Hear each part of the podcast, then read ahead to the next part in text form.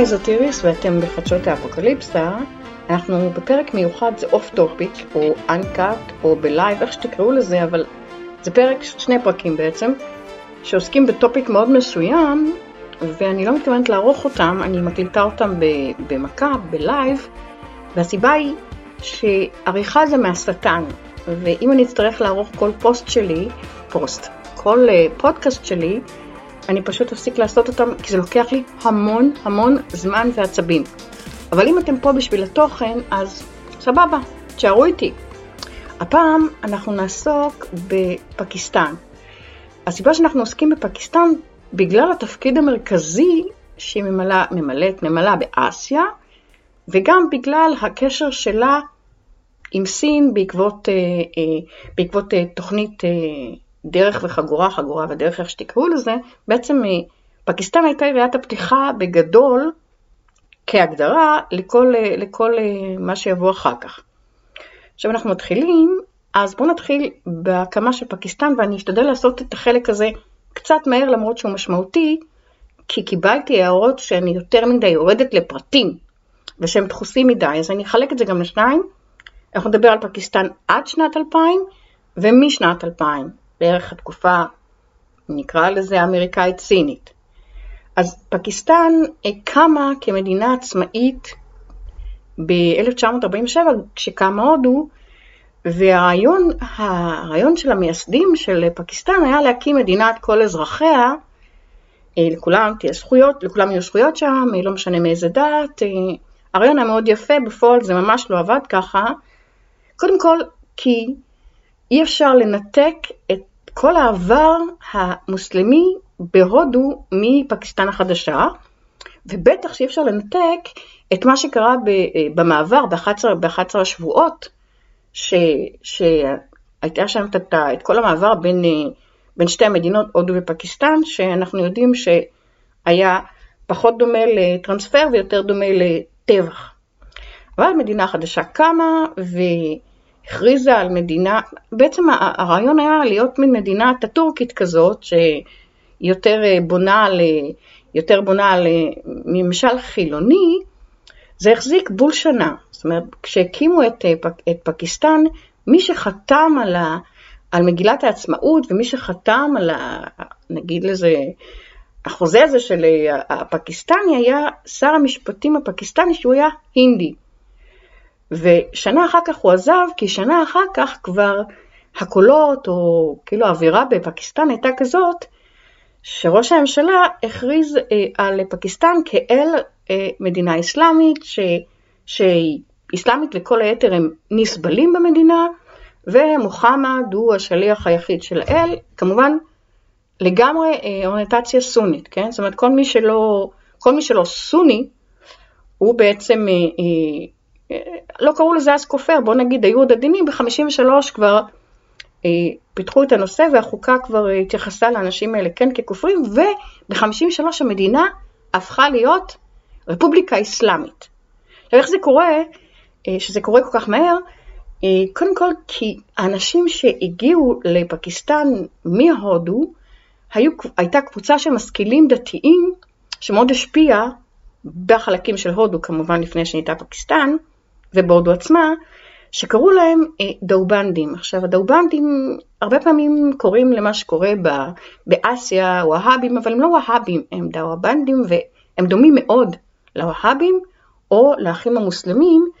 כל הקבוצות האלה קמו במאה ה-19 והמטרה שלהם הייתה להתנגד אה, לכל המערביזציה של החיים שלהם. זאת אומרת, הם רצו להמשיך אה, לנהל חיים מאוד מוסלמים, לא להתערבב, ובטח לא אה, לפתח אספירציות אה, של שוויון נשים וכל הדברים האלה. ומה שהם עשו, הדאובנדים, הם אה, הלכו על האסלאם הכי נוקשה שאפשר, רק על השריעה, רק על הקוראן, הם הקימו מדרסות וחינכו את כל הדור, עדיין בהודו כמה דורות, שהאסלאם בצורתו הקיצונית הוא האסלאם הנכון. וכמובן במדרסות אה, הסבירו כמובן וחזרו לנושא של כופרים כופרים כי זה היה מאוד דרמטי כי הנוצרים והכופרים וההינדים הם בעצם אה, אה, מה שהם חשו כדברים הכי, שהמחקר שלהם הכי הרבה אנטגוניזם. עכשיו זה כמובן משפיע מאוד על מה שקורה בתוך פקיסטן, אבל אנחנו מתקדמים כדי שאנחנו נקצר קצת. בתוך פקיסטן, זאת אומרת, פקיסטן קמה ככמה ישויות משותפות. ברגע שנקבעה, האנגלים פשוט חתכו את המפה, בתוך פקיסטן היו הבלושצ'נים, היו כל מי שחי באזור של פונג'אב, הפקיסטנית, היו הבנגלדשים בבנגל, והיו הפשטונים, זאת אומרת מה שהאנגלים עשו, הם לקחו את השבטים הפשטונים, שמו קו באמצע ואמרו, היוש, אתם פשטונים פקיסטנים ואתם פשטונים אפגניסטנים. בגדול יש כזה רעיון של מדינת פשטוניסטן, אבל uh, כמובן ששמו לזה קץ. עכשיו, האפגנים מעולם לא קיבלו את הקו הזה, זאת אומרת מבחינתם, כל ה... זה שחתכו להם באמצע את uh, פשטוניסטן לא מקובל עליהם ומעולם לא הסכימו לו. זאת אומרת, מההתחלה המדינה הפקיסטנית, uh, יש לה חזית, חזית אפגנית, יש לה חזית הודית, מטבע הדברים, והיא גם חיה בסביבה שהיא אה, מאוד קומוניסטית. תחשבו, אה, הודו הייתה אז בהשפעה קומוניסטית, היא לא הייתה קומוניסטית כמובן, סין הייתה סין, ואפגניסטן התחילה יותר ויותר, היו שם המון הפיכות, אבל בוא נגיד שלקראת שנות ה-70 היא התחילה יותר ויותר לפתח אה, אספירציות קומוניסטיות. אבל אנחנו ניגע באפגניסטן בפרק אחר. כרגע אנחנו בשנות ה-70 ומתוך פקיסטן בבנגלדש מתחיל, מתחילה איזושהי אה, התקוממות, לא איזושהי, התחילה התקוממות, בנגלדשים רצו עצמאות מפקיסטן, ודי טבעי, כי אם מסתכלים על המפה, בנגלדש פשוט אזור אחר. וככה גם התייחסו, לאף אחד לא התייחס לבנגלדש. הבנגלדשים התחילו לדבר על עצמאות ולפעול לקראת עצמאות, ונחשו מי עזר להם, כמובן ההודים. הממשלה, הממשלה הפקיסטנית אה, מה שהיא עשתה זה בהתחלה להגיע לשם, אה, מעצרים וכו', היא השקיעה שם קצת אנרגיה, אבל כשהעניין הזה התגבר וגדל, אה, הפקיסטנים עלו רעיון מצוין, הם החליטו לעשות מבצע שנקרא Search Light. Search Light היה להגיע לבנגלדש ולרצוח שיטתית כל, את כל אנשי הספר, זאת אומרת, מורים, מרצים באוניברסיטה, סופרים, עורכי דין, רופאים, זאת כל העילית הבנגלדשית נרצחה. ובעצם השאירו את בנגלדש, השאירו את בנגלדש באמת פחות או יותר עם העיקרים שלה. מי שעזר בסוף לבנגלדש אה, לעזוב את, אה, לעזוב את אה, פקיסטן היה כמובן מלחמת פקיסטן-הודו השלישית, ההודים פשוט עזרו לבנגלדש להתנתק מפקיסטן. לא סתם להתנתק, זאת אומרת, היו להם הרבה סיבות, כמובן לעצבן את הודו, לעצבן את פקיסטן זה תמיד סיבה טובה, אבל יותר מזה, מה שקרה כשהתחילו כל המהומות וזה, עשרה מיליון אה, בנגלדשים עברו את הגבול לכיוון, אה, לכיוון הודו, ומה שהודו לא הייתה צריכה, זה עוד עשרה מיליון עניים, ובטח ובטח לא עשרה מיליון עניים מוסלמים. מצד שני, הפקיסטנים הבינו קצת שהם השקיעו יותר מדי אנרגיה באזור של הודו ופשטוניסטן, אפגניסטן, והם שכחו לגמרי שיש את בנגלדש. כמה דברים יצאו מזה, אחד, הממשלה הפקיסטנית התחילו להיות לה אספירציות לגרעין, זאת אומרת כמובן נתקדם אחר כך. בשנים האלה גם התחזקה מאוד הברית, אה, הברית או ה-BFF של אה, פקיסטן עם ארצות הברית, זאת אומרת ארצות הברית גם הבינה בדיוק את הגיאוגרפיה, זה מה שהיא הבינה רק את הגיאוגרפיה, והפקיסטן שיושבת בין כל המעצמות בעצם, וגם אה, בין כל המעצמות הקומוניסטיות, וגם עם הודו שהיא הייתה אז בהשפעה רוסית, לאמריקאים זה נראה רעיון מצוין אה, להתחיל להתחבר אה, לפקיסטן. הם התחברו לפקיסטן, הם נתנו המון כסף לפקיסטן, הם השקיעו, הם שלחו נשקים, והם גם עצמו את העין הראשונה שהייתה מה שקרה בבנגלדש. זאת אומרת, האמריקאים ידעו, זה היה מהנשקים שלהם, על מה שקרה בבנגלדש. אבל לא חשוב אם רוצחים אנשים, כל עוד הם לא הופכים להיות קומוניסטים, עדיף שיהיו מתים. זאת אומרת, זאת התפיסה האמריקאית שהייתה מלחמה קרה, וגם בצד השני, אני מניחה. מצד שני, כל הסיפור הזה של הגרעין, אה, הגרעין הפקיסטני, היה בעצם מוסתר מאמריקה. האמריקאים לא ידעו שיש להם אספירציות, אספירציות של גרעין, הם לא ידעו שזה הכיוון והם לא ידעו גם שהם מממנים אותו, הם גילו את זה כמובן בדיעבד.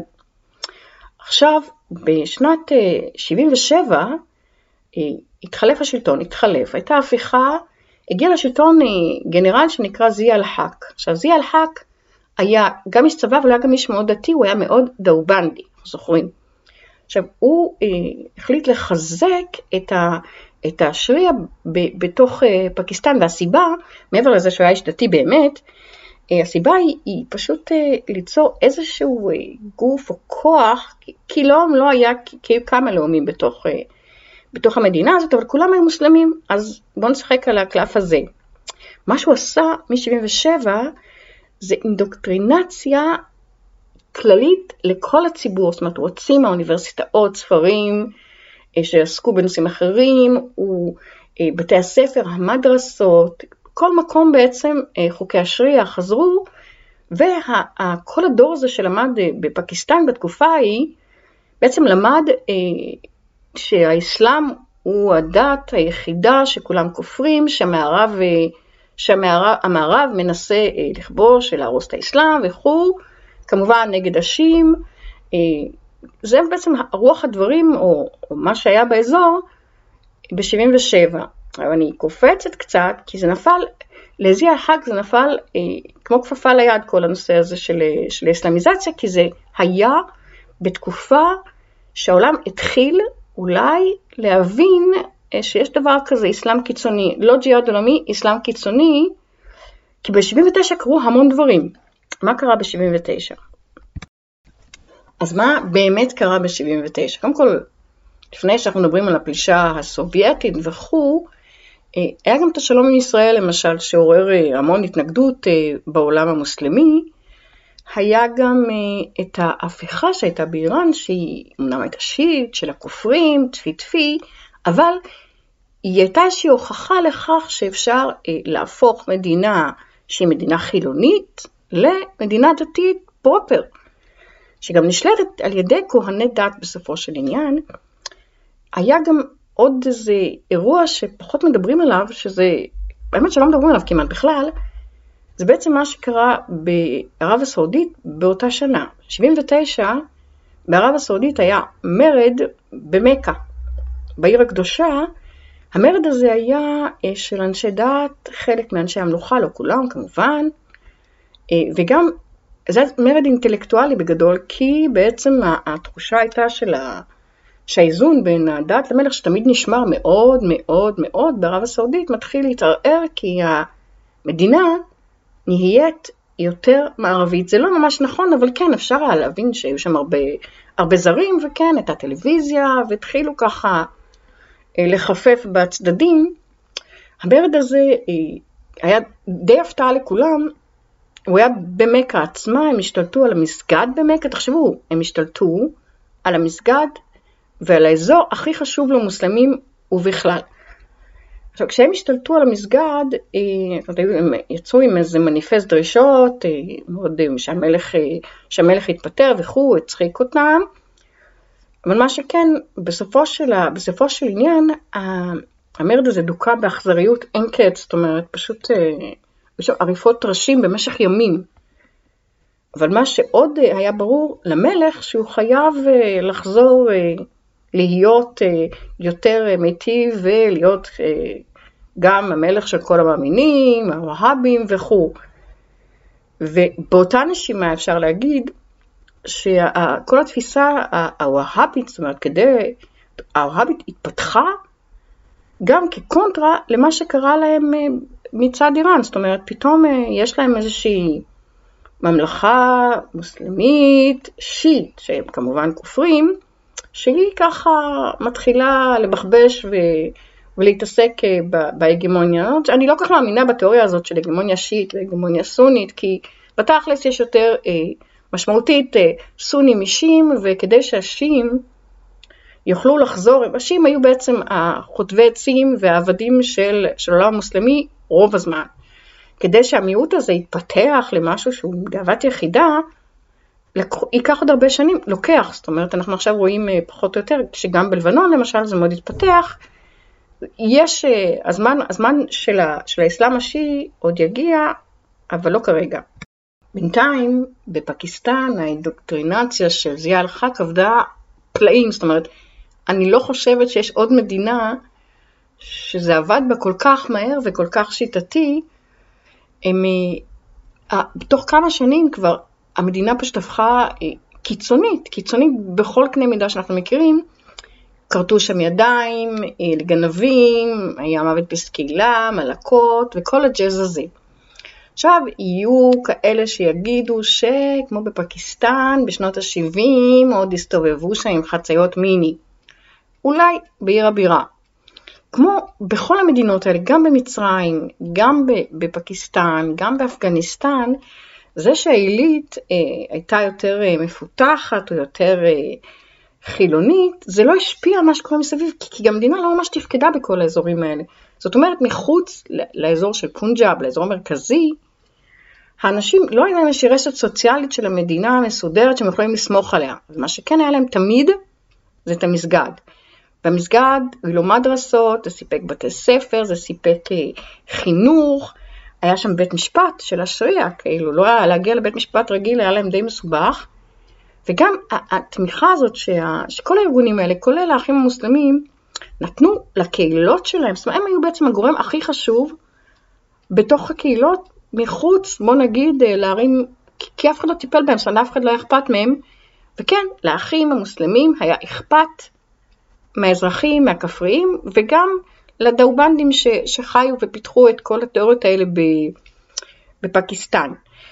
פקיסטן גם, אה, מעבר לכל מה שהיא עברה, היא גם, אה, הוא החליט, אה, זה יהיה חג, שזה יהיה רעיון מצוין, להביא את כל האסלאם הקיצוני, עוד לא נקרא לו ג'יהאד, האסלאם הקיצוני לתוך, אה, לתוך אה, פקיסטן. הוא הזמין אה, אנשי דת בכירים קיצוניים, הוא הזמין גם טרוריסטים כמובן. גם זה לא משהו שהתחיל, הג'יהאד האסלאמי הזה, שכאילו התפתח במאבק עם רוסיה, התחיל הרבה קודם, כי בעצם ברגע שפקיסטן הפכה יותר ויותר חילונית, בחוק מה שנקרא, הדתיים או הקבוצות היותר מסורתיות שבשוליים, התחילו להילחם נגדה, זה כבר היה ג'יהאד, והם פשוט ברחו לפקיסטן מתישהו. וכשהם ברחו לפקיסטן, הם זכו לתמיכה ואירוח חם ולבבי מצד הפקיסטנים, גם בגלל הגישה הפקיסטנית וגם בגלל שאם אפשר לדפוק ולערער את אפגניסטן, מה טוב. למה זה חשוב להם לערער את אפגניסטן כל הזמן? כי ברגע שאפגניסטן חזקה, ברגע שהמדינה נשלטת והכל מסודר בה, הם ידרשו חזרה את פשטוניסטן ולפקיסטנים אין שום כוונה להחזיר אותה. זה, זה בעצם התפיסה שמלווה את פקיסטן עד היום, למרות שהיא כרגע נלחמת בטרור כאילו וכו', זאת התפיסה הפקיסטנית לערער את, את אפגניסטן, לערער את הודו, איפה שאפשר אנחנו שם, איפה שיש ארגון טרור, בואו כפרות, אמריקאים בדיוק נתנו לנו משלוח נשק, אחלה בואו נעביר לכם. ככה זה עבד. ואז הייתה הפלישה הרוסית לאפגניסטן. הפלישה הרוסית לאפגניסטן הכניסה את כל העולם לזעזוע, זה לא היה צפוי.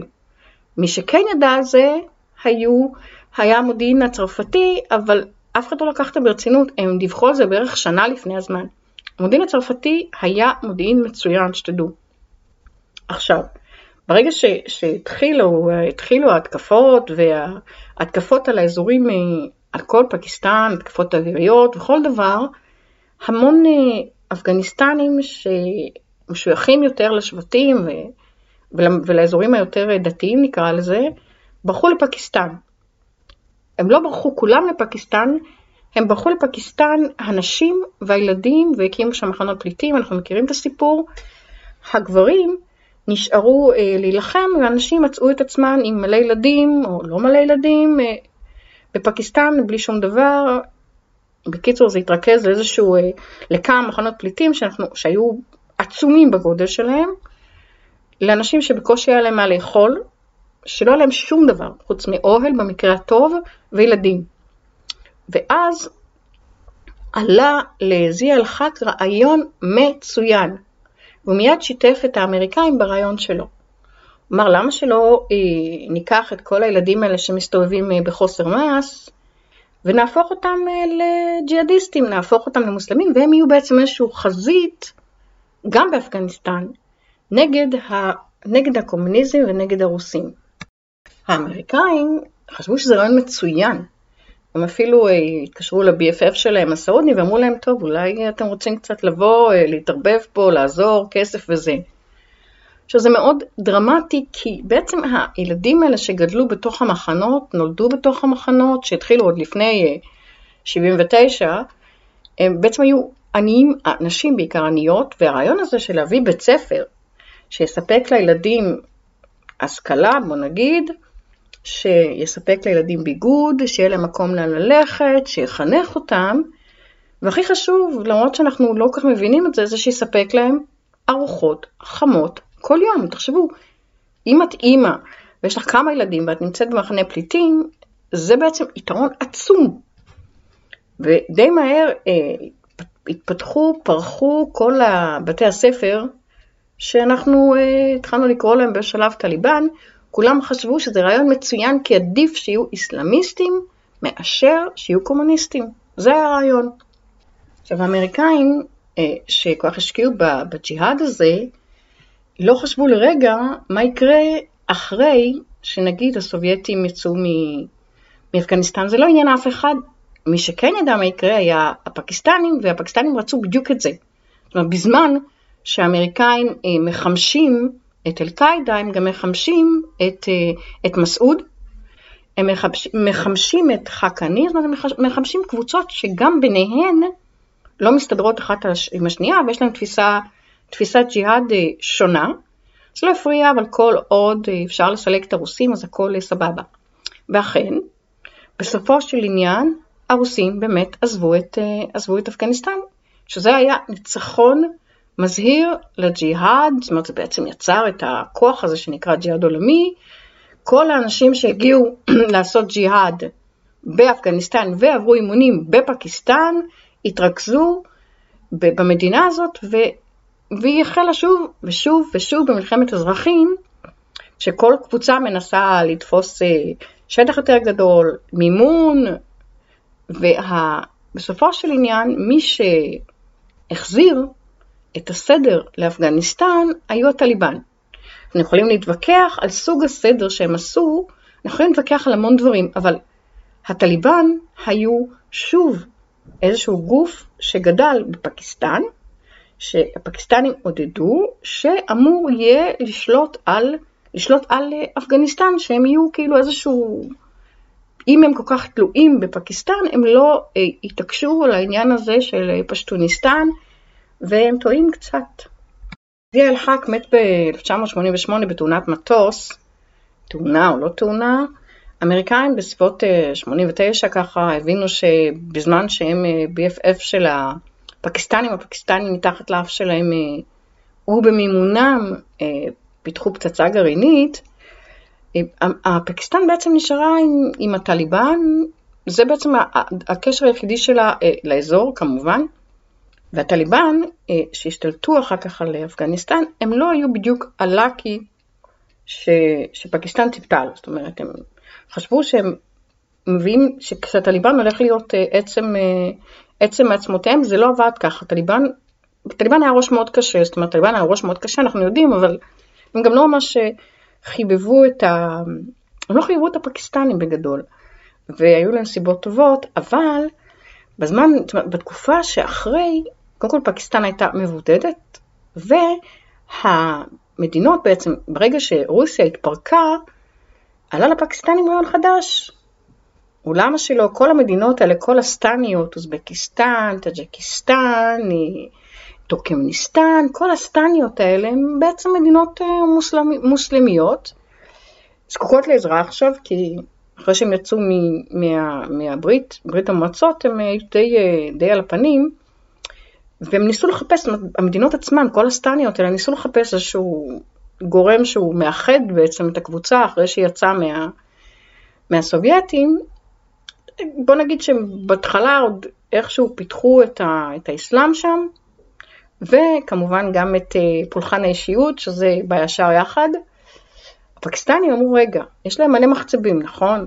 בואו אנחנו נשקיע בהם, נעזור להם, ואנחנו נספק להם את היציאה לים שהיא כל כך דרמטית עבורם. כי המחצבים למשל, ב, אה, בכל הסטניות האלה, יכולים לצאת או דרך איראן, או דרך פקיסטן, או דרך רוסיה. כמובן שפקיסטן מבחינתם הייתה עדיפה והחלה שם מערכת יחסים מאוד יפה, פקיסטנים חתמו על הסכמים עם כל הסטניות, אה, העבירו כסף גם, אה, הם גם אחר כך גם הבטיחו למשל, נעשו חוזה שיסדרו להם חשמל, כבישים, זאת אומרת, זה היה הבלטן רוד הפקיסטני, הוא היה הרבה פחות יעיל מה, מהבלטן רוד הסיני, שיבוא אחר כך. אבל מה שקרה זה שדי מהר, כל הסטניות האלה הבינו שא', זה לא, אין להם אותו מודל של אסלאם. וגם הפקיסטנים הבינו שזה לא הולך להיות אה, כל כך אה, פשוט כמו שהם חשבו, אז מה שהם עשו, כמו שהם עשו, מה שהם עשו זה מה שהם עשו בעצם גם בפקיסטן, באפגניסטן בסופו של עניין, הם אמרו לעצמם יאללה בואו אנחנו נאמן קבוצות אה, אה, ג'יהאד של הסטניות, טורקמניסטניות, אה, אוזבקיסטניות אה, וטאג'קיסטניות, מלא סטניות, בואו אנחנו נארגן, אנחנו נעזור להם, נכניס, נעשה, להם איזושהי, נעשה להם איזושהי עבודה, ניתן להם כסף, נאמן אותם וגם נכניס להם עמוק לראש את, ה, את, את הג'יהאד ושהם יישארו בעצם תלויות uh, בפקיסטן. וברגע שהם יכבשו וישתלטו על האזורים הם בעצם יהיו הכרטיס, הכרטיס הלבן של, ה, של הפקיסטנים uh, להשפיע על כל האזור וזה היה מאוד משמעותי, זה אזור ענק.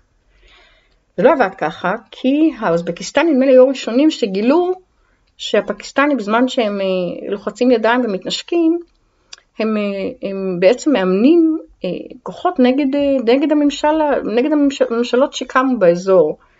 והאוזבקיסטנים ב-94 נדמה לי כבר ניתקו קשר, עם, ניתקו קשר לחלוטין עם, עם, עם פקיסטן, ואחרי זה כל הסטניות המשיכו אחת אחרי השנייה, זאת אומרת כל הרעיון הזה של אה, פקיסטן הגדולה והמשפיעה התמוסס כי עוד פעם הפקיסטנים לא יכלו אה, להתאפק וחזרו להשתמש בשיטה המוכרת שלהם אה, בואו נייצא טרור, נייצא אסלאם, נייצא ג'יהאד ונשתלט עליו. לא עזר ש, שכבר עם הטליבן זה לא כל כך עבד, הם עדיין המשיכו, והם עדיין ממשיכים, שזה קטע מדהים, הם עדיין ממשיכים גם עכשיו, למרות שהממשלה שם היא ממשלה כביכול חילונית, פקיסטן עברה את, גבול, עברה את הגבול של, שאפשר לחזור ממנו בכל מה שקשור באסלאם קיצוני.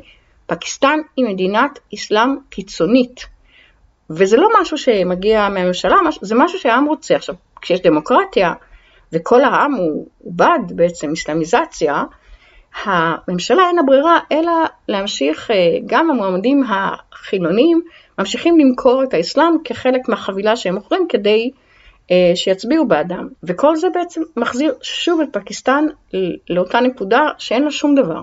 אין לה, גם הטליבן לא, לא בידיה, וכל האנשים הפקיסטנים שיצאו לג'יהאד חזרו חזרה אה, אה, לפקיסטן, והם המשיכו לעשות את הג'יהאד בתוך פקיסטן, כי מה שהפקיסטנים לא הבינו, שג'יהאד זה לא משהו גיאוגרפי. זה לא משהו גם שקשור למדינות. ג'יהאד הוא עולמי, ג'יהאד לא מכיר בממשלות שהן לא ממשלות, אה, שאין חליפות או שהממשלה היא חלוטין אה, נשלטת על ידי גורמי דת, ובעצם מה שקרה שפקיסטן התחילה לאכול את כל הטרור שיצעך, שחזר אליה והתחיל לפגוע בה בפנים. וזה בעצם אה, נקרא השקעה חוזרת של, ה, של, של כל ההשקעה שלהם בטרור, חזרה אליהם בריבית דריבית, וגם אחר כך, כשכבר היה בשנת 2000 את הפיגוע בתאומים, והאמריקאים הבינו שגם ההשקעה שלהם חזרה אליהם במטוסים, התחיל בעצם איזשהו אה, עידן חדש שפקיסטן סובלת ותסבול ממנו עד היום, אבל זה מעולם גם זה ש, ש, שיש טרור אצלה בלי הפסקה, ויש אצלה ג'יהאדיסטים, ויש אצלה קבוצות קיצוניות, והיא מממנת טרור, זה לא הפריע לה, זאת אומרת זה לא הפריע לה להמשיך גם כשזה כבר היה בתוכה. עכשיו בפרק הבא אנחנו נקפוץ קצת, לא נקפוץ בעצם, אנחנו נתחיל מהתקופה שהאמריקאים אה, כובשים את, אה, כובשים את אה, אפגניסטן, מתחיל המלחמה בג'יהאד העולמי, ואיך זה בעצם משפיע על, משפיע על, אפג, על אפגניסטן, בעיקר על פקיסטן, אפגניסטן נדבר בנפרד, איך זה משפיע על פקיסטן וכמה זה מזיק לה בכל דרך אפשרית. אז אה, שיהיה לנו המשך נעים, אנחנו פשוט אה, ניפגש שוב באפוקליפסה הבא, בחצי השני, שיעסוק כמובן משנת 2000 אה, עד 2021, ואנחנו כמובן נקדיש פרק, נקדיש בתוך הפרק חלק גדול לעסקה של הפקיסטנים עם הסינים, ואיך היא בעצם כרגע די שולטת בדרך זו או אחרת, או מנסה לשלוט במה שקורה, זאת אומרת, מה שקורה בטרור בתוך, בתוך פקיסטן. אז ביי.